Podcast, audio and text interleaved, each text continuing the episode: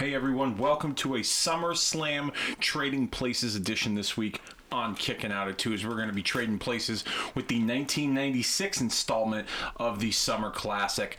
Uh, that event took place just 24 years ago yesterday on August the 18th, headlined by Shawn Michaels defending the WWF Championship against Vader. Um, I chose this SummerSlam in particular to play the traditional role reversal, if you will, because um, there were some interesting matchups, and this was an interesting time for the WWF in the summer of '96. They were on the opposite end of the wrestling spectrum uh, with WCW and the New World Order storyline kicking off, and so the the role reversals here, I think, um, at least from my perspective, and I could be wrong because um, that's just my opinion. But uh, these particular role reversals here, I think, um, you know, some of these fictional role reversals could have been a reality at that time, um, and could have made for some stronger programming. Even though some of the WWF's programming in 1996 uh, was presented um, as uh, still still somewhat cartoonish. They were starting to slowly gain an edge a little bit um, when it when it comes to the the content. It was a little bit more mature, and that's where I was becoming a little bit more sophisticated. I think they were taking a page out of Eric Bischoff's book with the realistic fashion of the NWO storyline and trying to take that model and implement it into their stories with their characters. So, with this SummerSlam and these role reversals, um, I think I think, I think, I think some of these role reversals are going to be um, uh, pleasantly surprising to some of you. Um, that are tuning in. So I look forward to getting down to the nuts and bolts as I always do when it comes to our trading places format. Uh, before we get down to those nuts and bolts, before we construct and rebuild this card, if you will, before we play role reversal, um, there's one thing that we can't roll reverse, and that's your participation on social media. Be a part of all the fun on Facebook and Twitter. You can Facebook us by facebook.com forward slash kicking out of two. You can like that, you know, the Facebook page, hit that like button, refer it to some friends friends, pass it along.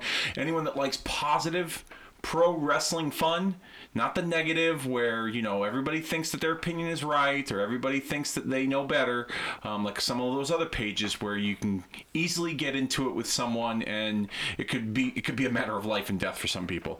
Um, then uh, you know come over to kicking out at two facebook.com forward slash kicking out at two. It's just a fun environment. I want to create something fun something positive something that's not going to be taken so seriously by some of our listeners and some of our followers.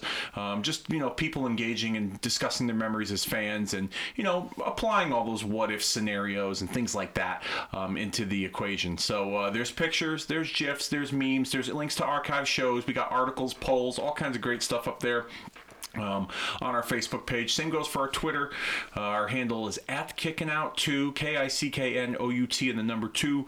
Um, give us a follow tell a friend to follow us if you have twitter if you know someone that has twitter that uses twitter very often help us get that little blue check mark if you will i know it's going to take some time um, and it may not seem realistic but uh, you know my old saying you got to crawl before you walk and walk before you can run. So uh, give us a follow over on Twitter. And you can also find us on the Retromania Pro Wrestling Podcast Network. We're still there. We're not going anywhere. We're offering, you know, tons of unlimited content for all you guys. Um, you know, search Retromania with a W on Podbean, and you'll find this show kicking out at two. You'll find Gaijin Wrestling Radio. You'll find Hulkamania's Dead. You'll find Origins of Attitude. You'll find Mark Out the Days Weekend Warriors. You'll find all kinds of great bonus content available over there by searching Retromania with a W. Uh, be a part of all the fun that we have uh, with the Retromania Network. Kobe Knight and I, we have a blast um, talking wrestling and giving our perspectives on the woulda, coulda, shouldas and our memories and thoughts of our our individual uh, fandoms in professional wrestling. Um, so be a part of all that. You can find us not only on Podbean, but um, Apple Podcasts, Google Play, Spreaker, Stitcher, Spotify, and any other podcast platform available by searching Retromania with a W. Okay, okay, okay. All right. Um, let's get into it let's do it as we always do. It's very formulaic on this show uh, when it comes to my open, my uh, social media plugs where you can find us, and then the contents, the nuts and bolts of um, this week's show, which happens to be SummerSlam 1996 in our Trading Places format.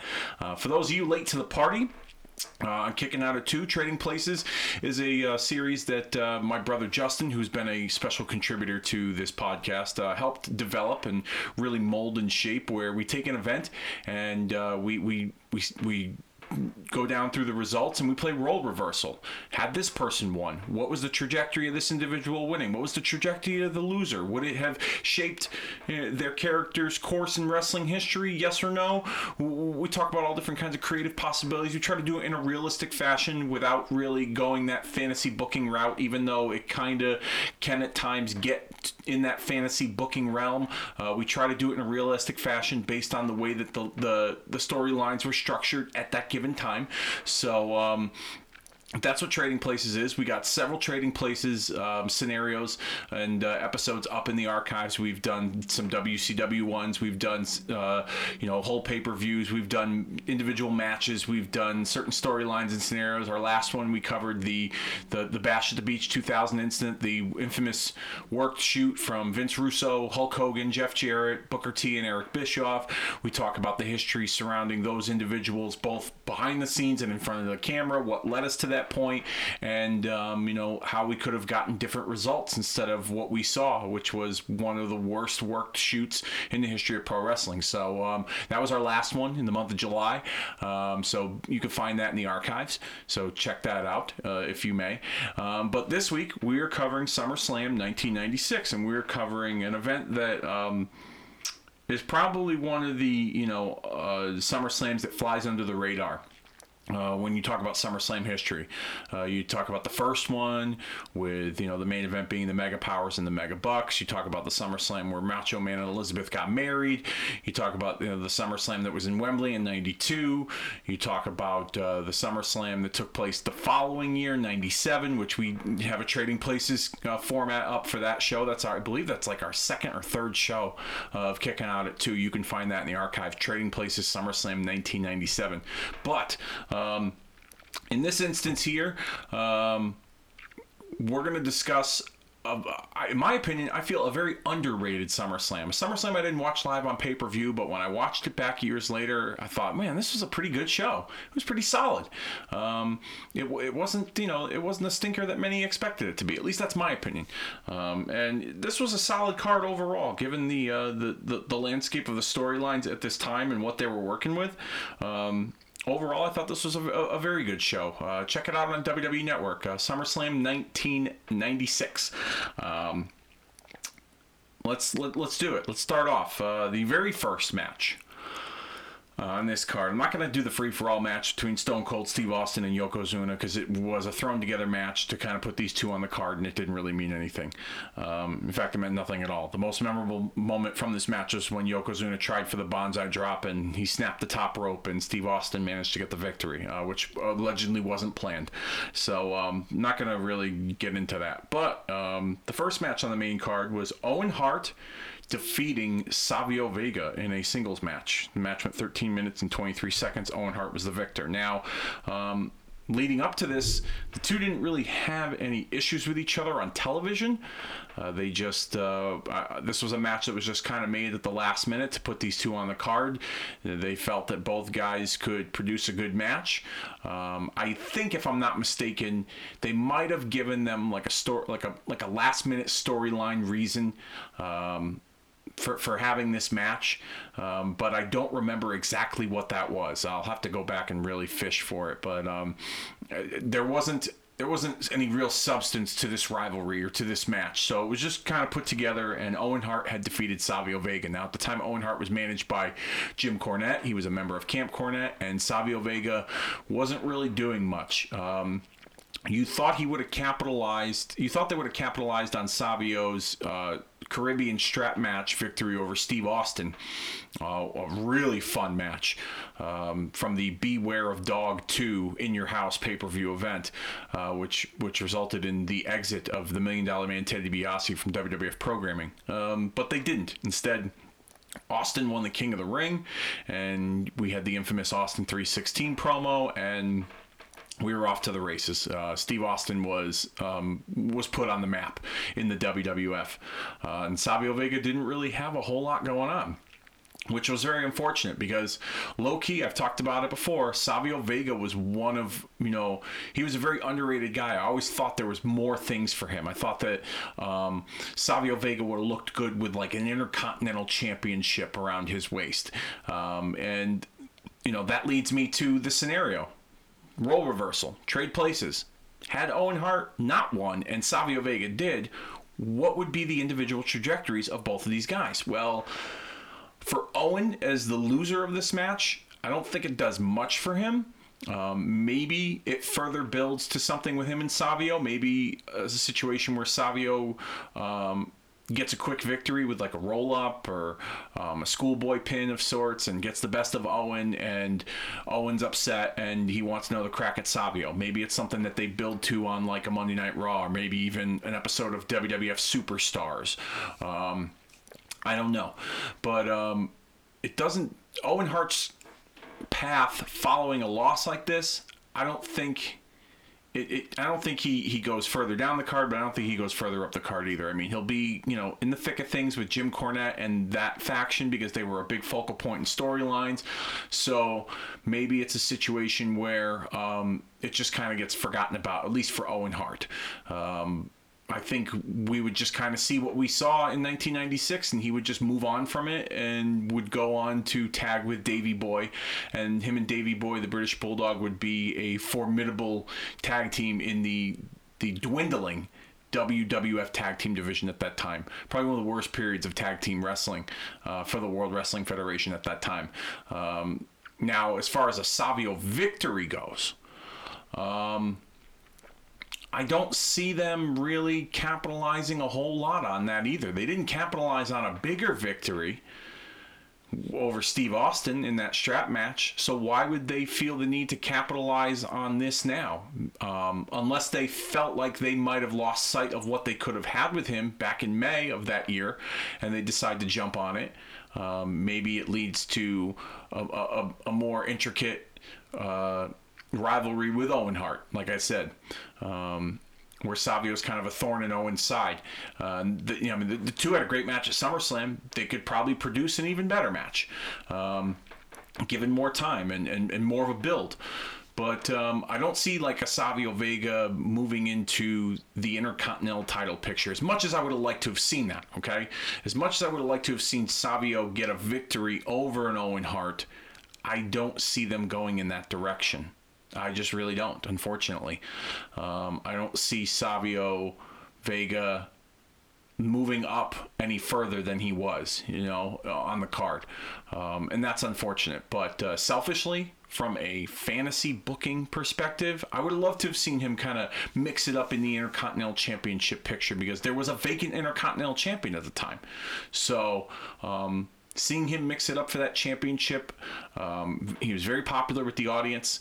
Um, he was definitely a good worker, someone who was reliable and credible in the ring, and someone that um, people liked to watch and enjoyed watching. I, I, could see him mixing it up. Not saying he would be the greatest Intercontinental Champion of all time, but he had the in ring ability to match up to the prestige that was the Intercontinental Championship. But unfortunately, I just don't think realistically that's a path they would have taken with him. Maybe he would have chased the Intercontinental Champion, you know, whoever that may be. But the uh, best case scenario, you know, Savio wins, Owen loses. Either Owen, you know, goes off and they forget about this loss and he's back to tagging up with Davy Boy in the tag division, or they further build on this between Owen and Savio with a series of matches um, on television, maybe even leading to the next pay per view. I know that in 1996, we would see Owen and Bradshaw in a Caribbean strap match at the next pay per view, the In Your House Mind Games pay per view. Um, but, uh, you know, that was just kind of another situation where there was very little build up for that either. Um, it, it, was only a few weeks, maybe even a month at best, um, that they that they built that rivalry up to get us to that match. So maybe instead of that match, maybe we see a rematch with Savio and an Owen Hart at that Mind Games pay per view, building off of the SummerSlam victory. So um, that's best case scenario for me when it comes to that match in particular, just because there wasn't a whole lot of effort put into building up that match going into the pay per view. So I think it's it it gives them an opportunity to make up for that following this. So um, let's move on to the next match, which would be a four-way elimination tag team match for the World Wrestling Federation Tag Team Championships, featuring the champions, the Smoking Guns, Billy and Bart, the New Rockers, Leif Cassidy and Marty Jannetty, the Godwins, Henry and Phineas, and the Body Donnas, Skip and Zip. Um, history showed us that the Bill, uh, the Smoking Guns, Billy and Bart, ended up victorious and uh, won the World Wrestling Fed- kept the World Wrestling Federation Tag Team Championship. Um, they were the last team standing. The Rockers, the Body Donnas, and the Godwins um, all eliminated um, individually. Now, let's see here. Um, this was an interesting scenario because going into this match, Sunny had been with three out of the four teams in a managerial role. She started out with Skip and Zip, the Body Donnas, and then she eventually um, turned on them to kind of back up the Godwins, um, Henry and Phineas, because Phineas had a a, a, a love interest. Um, he, was he was smitten for her, and so um, she had slept with him uh, before a match, and the Godwins ended up winning that match to become the World Wrestling Federation Tag Team Champions at a live event in Madison Square Garden over the over the the Godwins. And then not long after that, it was revealed she had done that to make the Smoking Guns.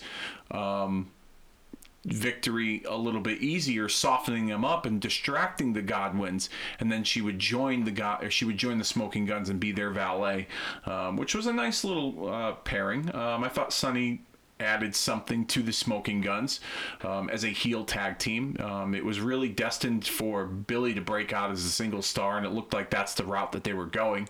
Um, and so, like I said, history showed us the guns. Billy and Bart ended up keeping the championships and winning the match.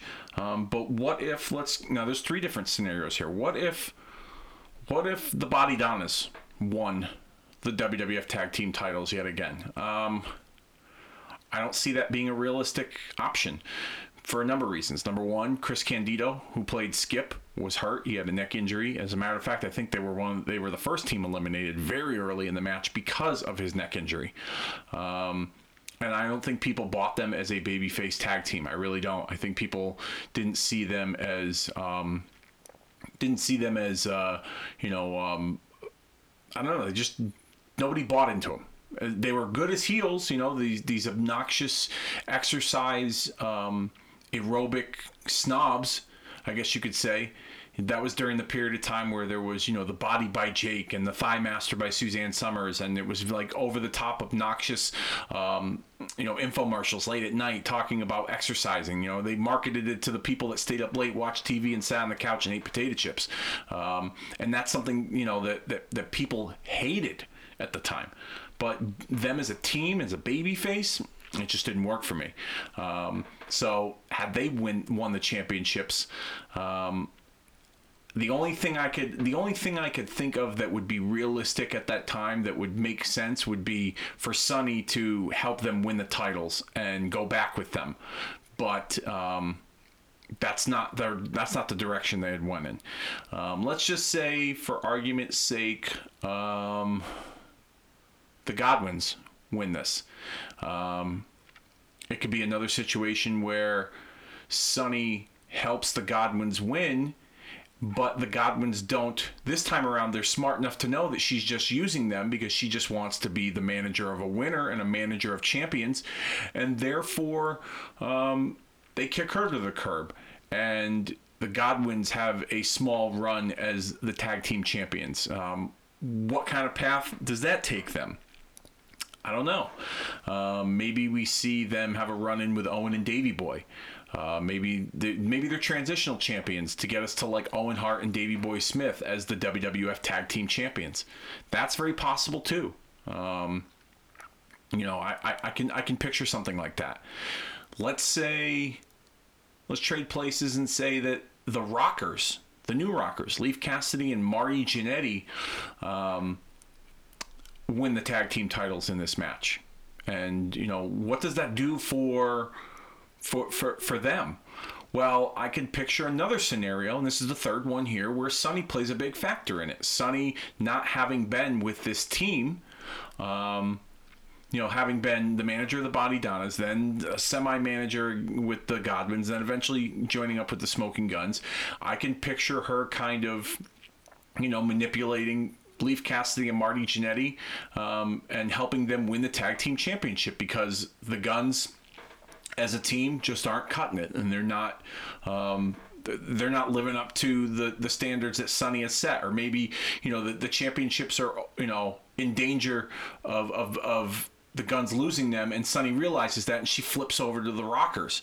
Um, I think her managing the rockers, especially you know Marty Jannetty and Leif Cassidy, um, I think would be helpful to them as a team because they were another entity that nobody really cared about as a team. Marty Jannetty had credibility because of his tag team partnership with Shawn Michaels years prior, but they were trying to redo something that just wasn't working. Um, maybe if they added Sunny to that mix as a valet um, and kind of incorporated that rockers vibe with her being the good looking chick that she was, um, maybe that would have helped their stock. I don't know, but I don't see that lasting very long either. Sunny was a star in her own right. As a matter of fact, Sunny was probably the biggest star in, uh, out, of, out of everyone in the match, and she wasn't even in the match. Um, but it all revolved around her at the end of the day. Now, all of these scenarios had Sunny helped any one of these teams defeat the Guns to win the titles back would more than likely set up a breakup between Billy and Bart. Um, Billy being so smitten with Sunny that Bart had, you know, had enough and he realized that, you know, Billy lost focus and then that's where like the breakup begins between these two teams. We saw that towards the end of 1996 when they lost the titles at Mind Games to Owen Hart and the British Bulldog, Davy Boy Smith, the following month. So maybe we expedite that process a little quicker and we get a Smoking Guns breakup at SummerSlam. And Billy and Bart go their separate ways. And Billy is obviously pegged to be the big star, um, and they and they obviously have plans with Billy. Whereas Bart, they didn't really do anything with Bart following that. He was just kind of floundering. So. Um, that those are the most likely and realistic scenarios I can picture for that match and how um, all that plays out. But um, like I said, the common thread in all of those scenarios is that Sunny is the one that's really benefiting more than anybody else because she's the one that's really pulling the strings, you know, for all these teams. So um, yeah, that's that's kind of like that's kind of where I could see it heading towards. Um, had they done any one of those uh, options in 1996. Um, let's move on to the fourth match on this card. Psycho Sid going one on one with the British Bulldog Davy Boy Smith. Um, this match went six minutes and 24 seconds. It was really nothing to write home about, but Psycho Sid ended up defeating Davy Boy. At least that's what history had uh, had had given us. Now, had history been a little kinder to us, um, maybe we would see Davy Boy get the victory over Sid. Now, Sid was a star, okay? Sid was a monster, and Sid wasn't coming in to do a job for anybody, okay? Um, Sid had a reputation for being a shrewd businessman. Um, the way he conducted business, he knew his value and he wasn't budging for anyone. So I feel like um, in this instance, the only way for Sid to have lost is if there was some kind of screw job of sorts. Maybe Owen Hart helps Davy Boy win. Um, or maybe Cornette uses the tennis racket to get involved and, and Davy Boy gets the victory with the referee distracted. And that's how you screw Sid. Or maybe there's some kind of disqualification where, um, you know, Sid Sid power bombs Davy Boy a couple of times, and the referee tells him to cover, and Sid refuses to do it, and he just keeps power bombing him, and then eventually Sid puts his hands on the referee. Um, I feel like that's something that. Um, you would have to build towards in that match with Sid being the aggressor and the referee having to warn him a few times on more than one occasion for him to, you know, follow the rules. Otherwise, he's going to be disqualified. Um, that's that would that would be it, that would be in a way to help build um, more around the mystique that is Psycho Sid um, and really protect him uh, because it looked like even back then in 1996 when Sid came in that they were eventually going to get to him and Shawn Michaels, which we eventually would see. But maybe in this instance, Davey Boy um, squeaks out the victory with a little bit of help from Owen um, or Cornette. Um, but it's not over for him and Sid. I think it it would be something that they would revisit down the line. Maybe we would see Sid um, at the next pay per view at Mind Games wrestle Davey Boy and Owen in a handicap match, or maybe he would wrestle Owen instead, um, and Davey Boy would get involved, and then he would eventually have to enlist in the services of someone to be his tag team partner. Maybe that's where they they, they bring Shawn Michaels back into the fold, um, even though Shawn's got his hands full with Vader. Uh, maybe it's somebody else. Maybe uh, you know, maybe there's somebody else on the card that they want to pair with Sid uh, to uh, give them a little bit of a rub. Who knows? Um, maybe the return of Ahmed Johnson, who was a part of that six-man tag team match at the International Incident in Your House pay-per-view in July of '96, where he tagged with Michaels and Sid to take on Camp Cornette. Maybe we would see something like that, uh, where Ahmed would come back and, and kind of back up Sid. But I feel like at the same time. Um, in order for them to build up to sit in the title picture, um, him getting any kind of help, I don't think would would help his matters for per se. I think showing his dominance and beating two individuals in somewhat of a handicap match, maybe just maybe would be um, would be the way to go um, at that time in 1996. Um, but the only realistic finish I could see here, the only realistic role reversal would be as if, like, like I said, Owen or Cornette um, got involved with the referee's distraction, helping Davey Boy win, and they just kind of continue this this along with Sid kind of um, being the target of uh, one of the targets of Camp Cornette per se. Um, all right. Um, there, there really wasn't a whole lot for me to chew on when it came to that scenario um, because there wasn't it wasn't realistic enough for Davy Boy to get a clean victory over Owen or over Sid. Um, given the fact that Davy Boy was involved in the title picture two months in a row with Shawn Michaels, um, him getting a victory over Sid, um, it certainly would have helped him, but it would have, in some ways, um, devalued Sid, him coming in here only to lose to Davy Boy, you know, him very early on in his run. So, um, realistically, it's Davy Boy kind of cheating to win, and they just continue on with Sid, you know, being the being the target of Camp Cornette. Um, the next match here, we see Goldust with Marlena defeating the Wild Man Marc Mero with Sable. Now, going into this match, Goldust and Marlena had some some affection towards Sable, which drew the which which drew the attention of Marc Mero, who was Sable's husband at the time, um, and it was kind of very stalkerish, um, very creepy. Uh, which which made for a solid storyline going into this pay per view. Um, history showed us that Goldust would defeat Marc Mero um, in this match, but following this, there wasn't a whole lot that they did to to capitalize on it, and I'm not sure why. Um, 1996 was an interesting year because um, when it came to pay per view encounters, you didn't see too many rematches between guys. There was a lot of one and duns. Um, you know, pay per view matches that were built up for a month or unannounced, and then they would take place on a pay per view. They would have the match and it would be blown off, or they would pivot a guy onto something else and maybe revisit it. But there wasn't any kind of finality um, in this storyline from my perspective. Um, they moved Goldust into a match with Undertaker at the Mind Games pay per view, which was uh, which was another issue I'll get into um, shortly. Um, but here, let's just say that Marc Mero got the victory and defeated Goldust. Where do either of these guys go? Um, I feel like there wouldn't be a whole lot more they could do with Goldust and Marc Mero, so maybe that's why they they didn't continue this angle. But I feel like going into the buildup with Goldust and Marlena kind of setting their sights on Sable in this very creepy stalkerish fashion.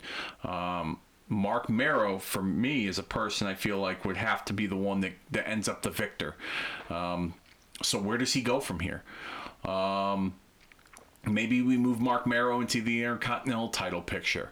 Um, you know they they were setting up a tournament for the vacant Intercontinental Championship at the time because Ahmed Johnson was not in the picture. Marc Mero ended up winning that Intercontinental title. Um, and, and winning the tournament um, not too long after this. So it looked like that's where they kind of went with it in the first place. Um, and I didn't really have to construct a role reversal scenario. Um, but maybe we would see Goldust continue on with Mero, but this time now setting his sights on the title because he is a former Intercontinental Champion. Maybe that's something that they visit um, or revisit, I should say. Um, but there's not a there's not a ton to chew on with this here, other than the fact that it leaves things open ended for them to be a part of the Intercontinental title picture. The only other scenario I could kind of picture in my mind here, if Mero were to have won this match, was for Goldust and Marlena to push the envelope a little further with Sable in the in the in terms of like the the the the uh, the, the story of pursuing her um, and like stalking her. Um, maybe it were to lead to some kind of mixed tag team match. Now, neither Sable or Marlena were trained performers at that time, in ring performers, but maybe it would be something that they would um, that they would visit following this match. You know, Mero getting the victory, um, but then somehow Marlena and Goldust get physical with Sable, forcing the issue of Sable needing to fight back now, where Mero training Sable to get in the ring, setting up a mixed tag match between these two at the next pay per view, at the Mind Games pay per view. Um, maybe that's the case maybe not maybe it, it's maybe it, it, comes down to Mero and Goldust in the finals of the intercontinental title tournament and that's how they continue this so i guess there's a couple different options here but um, it seems like they didn't have any reason or maybe they did have reason why they didn't further this storyline along um, following SummerSlam, and that's why Goldust had gotten the victory.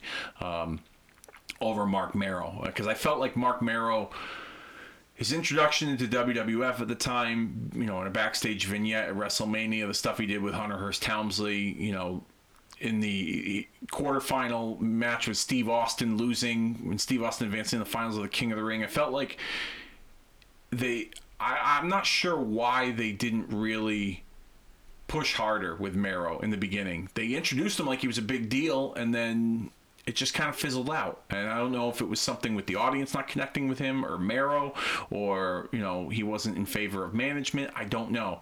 Um, but, uh, you know, Marc Mero was a, was a hell of a performer could definitely go in that ring. Um, the Johnny B. Bad gimmick, as many people say, is hokey. I, I really enjoyed it during its time in WCW, and so um, I was looking forward to the in ring quality of his matches in WWF, and he certainly didn't disappoint early on, but um, for whatever reason, they just didn't go further with him. Um, so maybe that's why Goldust had gotten the victory, and they were just kind of soured early on with the Marc Mero experience. I don't know. I really don't know, but maybe we could get uh, with a Mero victory a mixed tag of sorts, getting the girls more involved, or we just move Mero on into the Intercontinental title picture, and then maybe you could revisit him in Goldust with the the the title being the focal point of their story.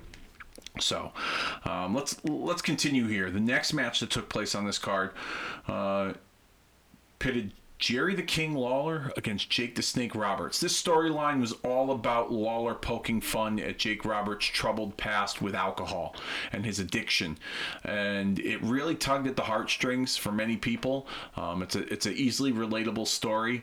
Um, there are one in every four people probably knows somebody that has closely affected to them uh, that has struggled with alcohol. Um, I had an issue with it. Uh, full disclosure, I had an issue with it at one point in my life, um, and uh, I haven't picked up a drink in eight years. So, uh, you know, I, I, it's everybody knows somebody or has been affected by it in one form or another. And so it's an easily relatable story. At the time in 1996, I was 13 years old. So um, I hadn't even picked up a drink at that point. And so I didn't really know anyone that was affected by it. But in hindsight, looking back at it, you know, you can easily relate to this type of a story. So um, going into it, Lawler would make all kinds of fun at the expense of Jake Roberts, all kinds of, you know, uh, alcoholic jokes and things like that. And it really, really, really um, uh, built the heat on him. And Lawler wasn't a full time performer either. He was mostly on commentary. So this was like a special attraction sort of match with him and Jake the Snake. Um, I think one of the best moments on the microphone Jerry Lawler's ever had was his introduction at this pay per view, where he where he you know made all these uh, you know. Uh, uh, jokes regarding Jake Snake Roberts' drinking problem um, and, and bagging on the fans of Cleveland. They were in the Gund Arena at the time, the newly built arena uh, where, the, where the Cleveland Cavaliers currently play. Um, so I thought it was one of Lawler's best performances on the microphone, really getting heat. And when Jake came out, everybody went crazy. And the match wasn't anything special. Um, from a psychology standpoint, it was really good, but bell to bell, you know, hold for hold, you, weren't expecting a classic. Um, and if you were, you probably should have been watching another show. Um, so history showed us that Jerry Lawler ended up squeaking out the victory. But um, he would pivot to him and Mark Henry because Mark Henry was sitting at ringside doing commentary for the match. Mark Henry was just signed by the WWF, fresh off of his run in the 1996 Olympics on the powerlifting team and hadn't had one iota of wrestling experience under his belt. Um, so they were rushing him immediately into something, and they needed someone like Jerry Lawler with credibility that could build heat, that could make people care about Mark Henry. So post match saw Lawler take a bottle of Jim Beam and try to pour the, the substance of the bottle down Jake Roberts' throat. Mark Henry made the save, and we were off to the races with that storyline. They would end up having a match at the next pay per view, at the Mind Games in Your House pay per view. But um, let's just say, for argument's sake, that Jake the Snake Roberts were to get the victory. I would have preferred it, okay? Because I really felt like Jake needed some kind of redemption. you know, not knowing at the time that this was something that he had really battled behind the scenes in real life for many, many years. Um, having to kind of put your life out there in a storyline like that is very brave. It can be nerve wracking. Um, and so allowing that part of your life to be played out on television, um, I can imagine can add some stress and kind of reopen some old wounds, if you will, with Jake. And Lawler really pushed the limit.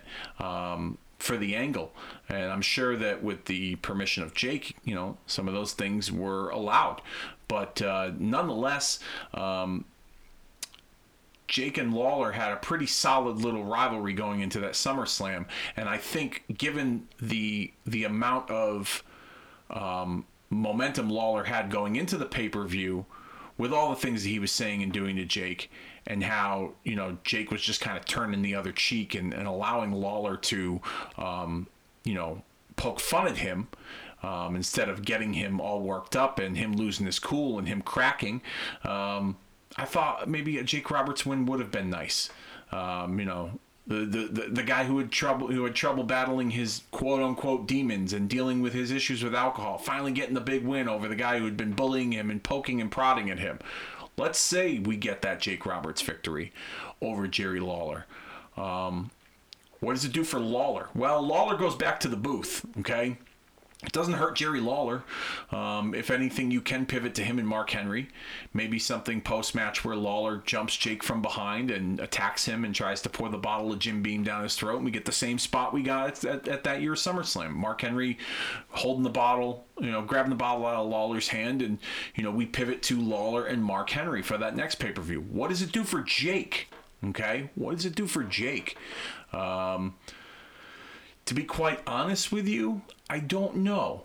Um, maybe we revisit Jake um, within Camp Cor- you know, facing someone in Camp Cornette. Um, earlier in the year, Jake was a part of that little six-man trio with Ahmed Johnson and Yokozuna at that WrestleMania. Maybe Jake revisits something with uh, with them. Maybe Jake continues his rivalry with Steve Austin. Steve Austin defeated him in the finals of the King of the Ring.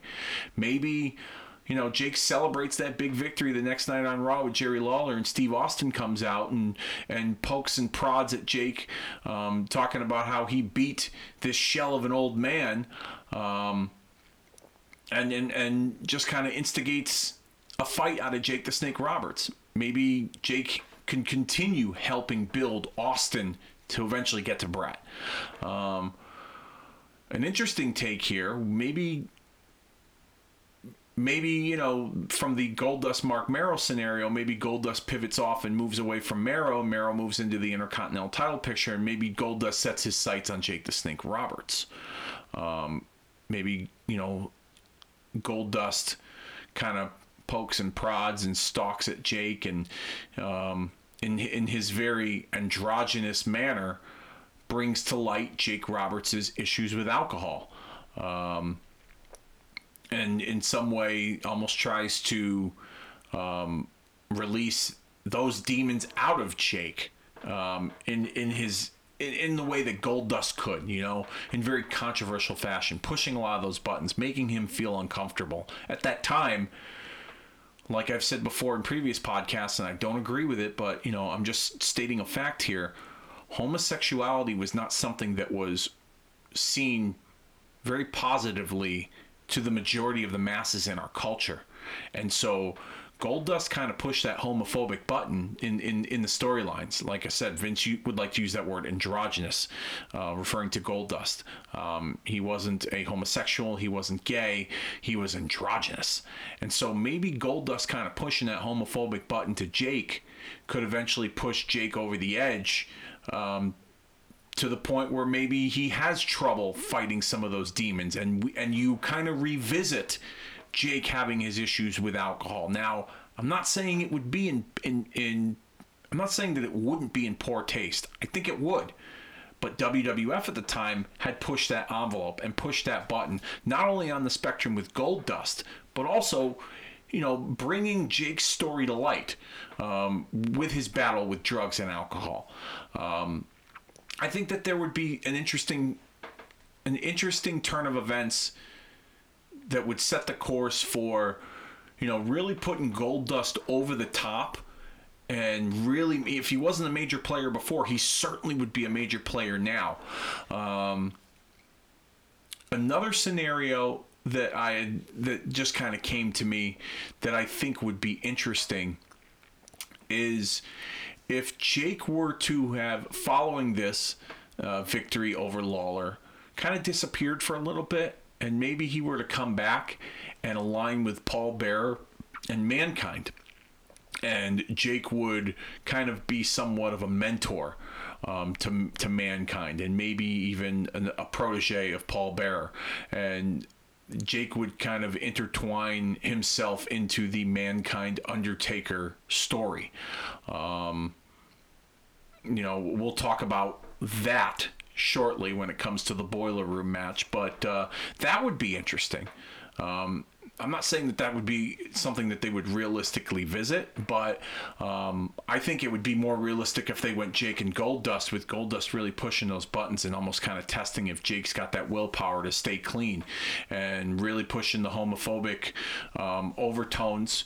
Um, and, and, and in some ways, Goldust trying to expose Jake for the person that Goldust really thinks he is, and that's just some some old drunk that you know um, hates himself, and you know, I mean that's something that's more realistic than going the Jake Mankind Undertaker route. But uh, you know, for Jake Roberts winning, I think um, would have been a nice touch, given the fact that it would have just been a cool feel good story that like you know the guy who battled all his demons, the guy who beat drugs and alcohol at that time, okay, and I'm just talking about at that time, gets the victory over the guy that you know. Um, that doubted him, that you know pushed his buttons, that didn't believe that he could keep it, you know, keep it together and, and, stay clean and sober. So I think that would have been a, a nice little feel good moment for Jake the Snake Roberts. Um, now let's go into the boiler room brawl, if you will. Mankind and The Undertaker. Uh, this match went 26 minutes and 40 seconds. It was arguably the match of the night on this card. If you go back and watch this show, um, the way this was presented, hardly any commentary. They started out in the boiler room. The object of the match was to eventually get to the middle of the ring, and you possess the urn that Paul Bearer has standing in the middle of the ring.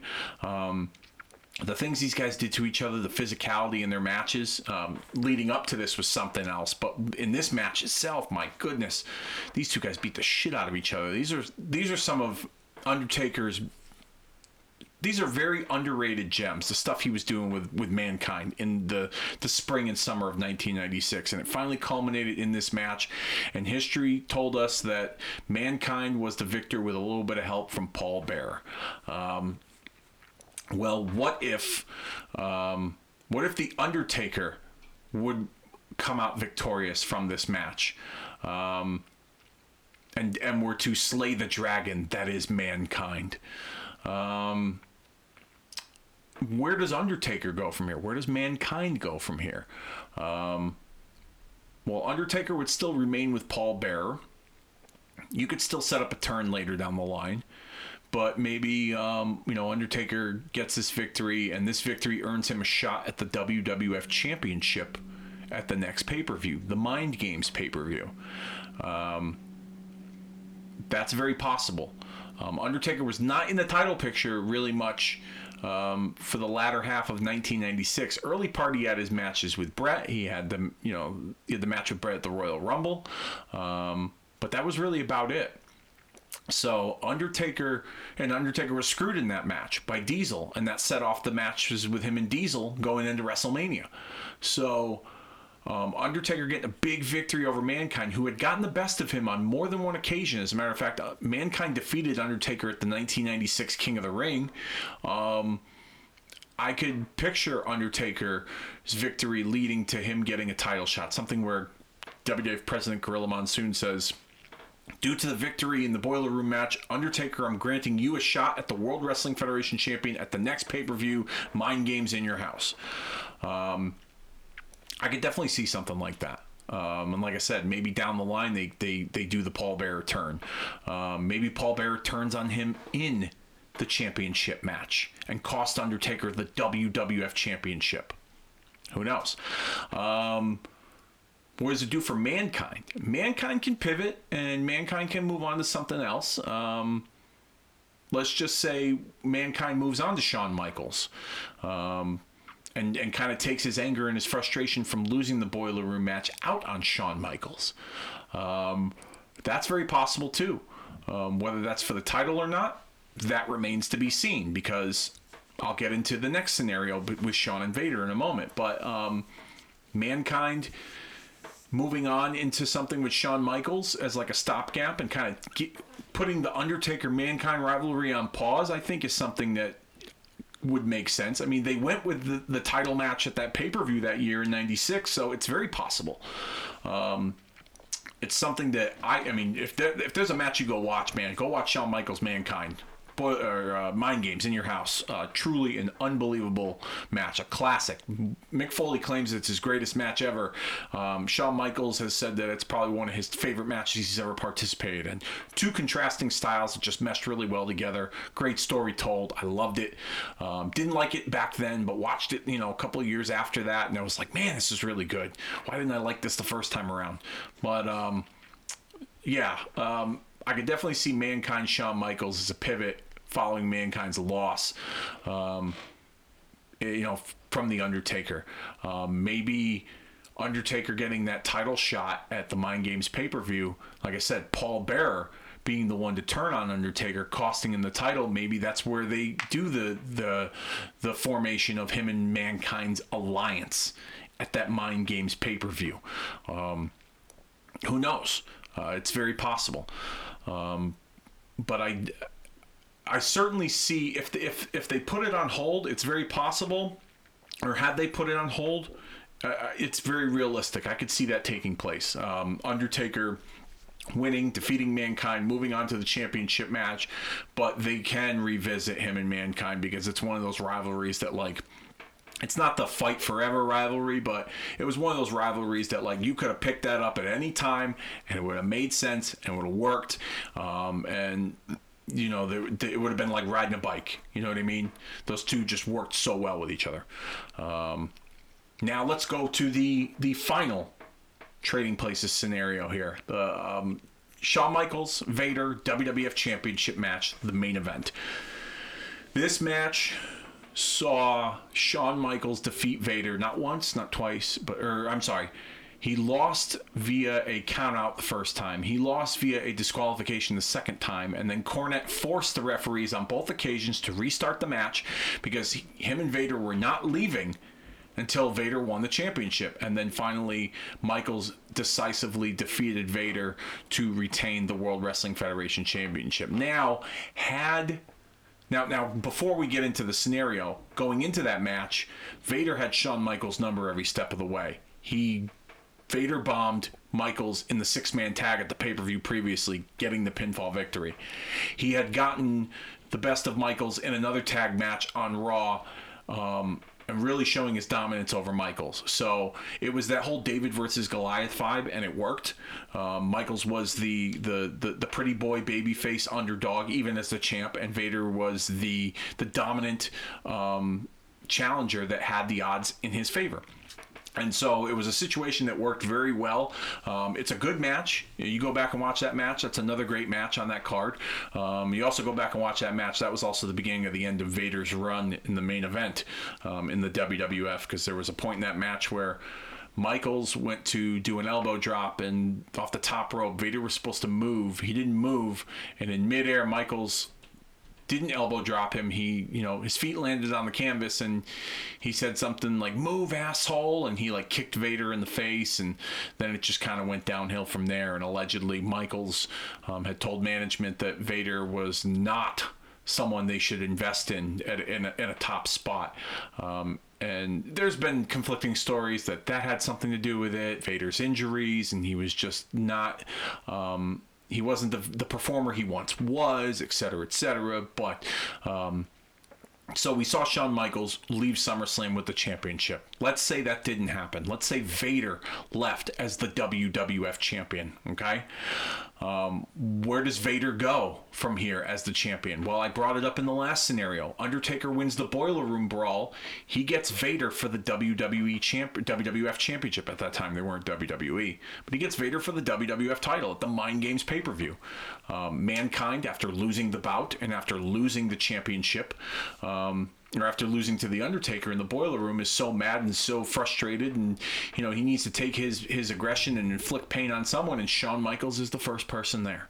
And that's how you kind of you flip-flop those two matches for the next pay-per-view. And Michael's already earning himself an automatic rematch, okay, at a later date. Um, so you have a situation where um, Michaels would wrestle Mankind, Undertaker would wrestle Vader. Maybe that's where you set up, like I said, Paul Bearer turning on Undertaker, helping Vader keep the title. Vader still managed to Jim Cornette. Um, and you revisit Michaels and Vader maybe at Survivor Series, kind of like what they did with Sid. Okay. So before that, you get Vader and Sid at the In Your House Buried Alive pay per view, um, with Michaels facing the winner. And Vader somehow manages to get the victory over Sid, okay, retaining the title. And you do Vader and Michaels Survivor Series. Michaels gets the title back at Survivor Series, and then he's forced to defend it against Vader at the Royal Rumble in his hometown.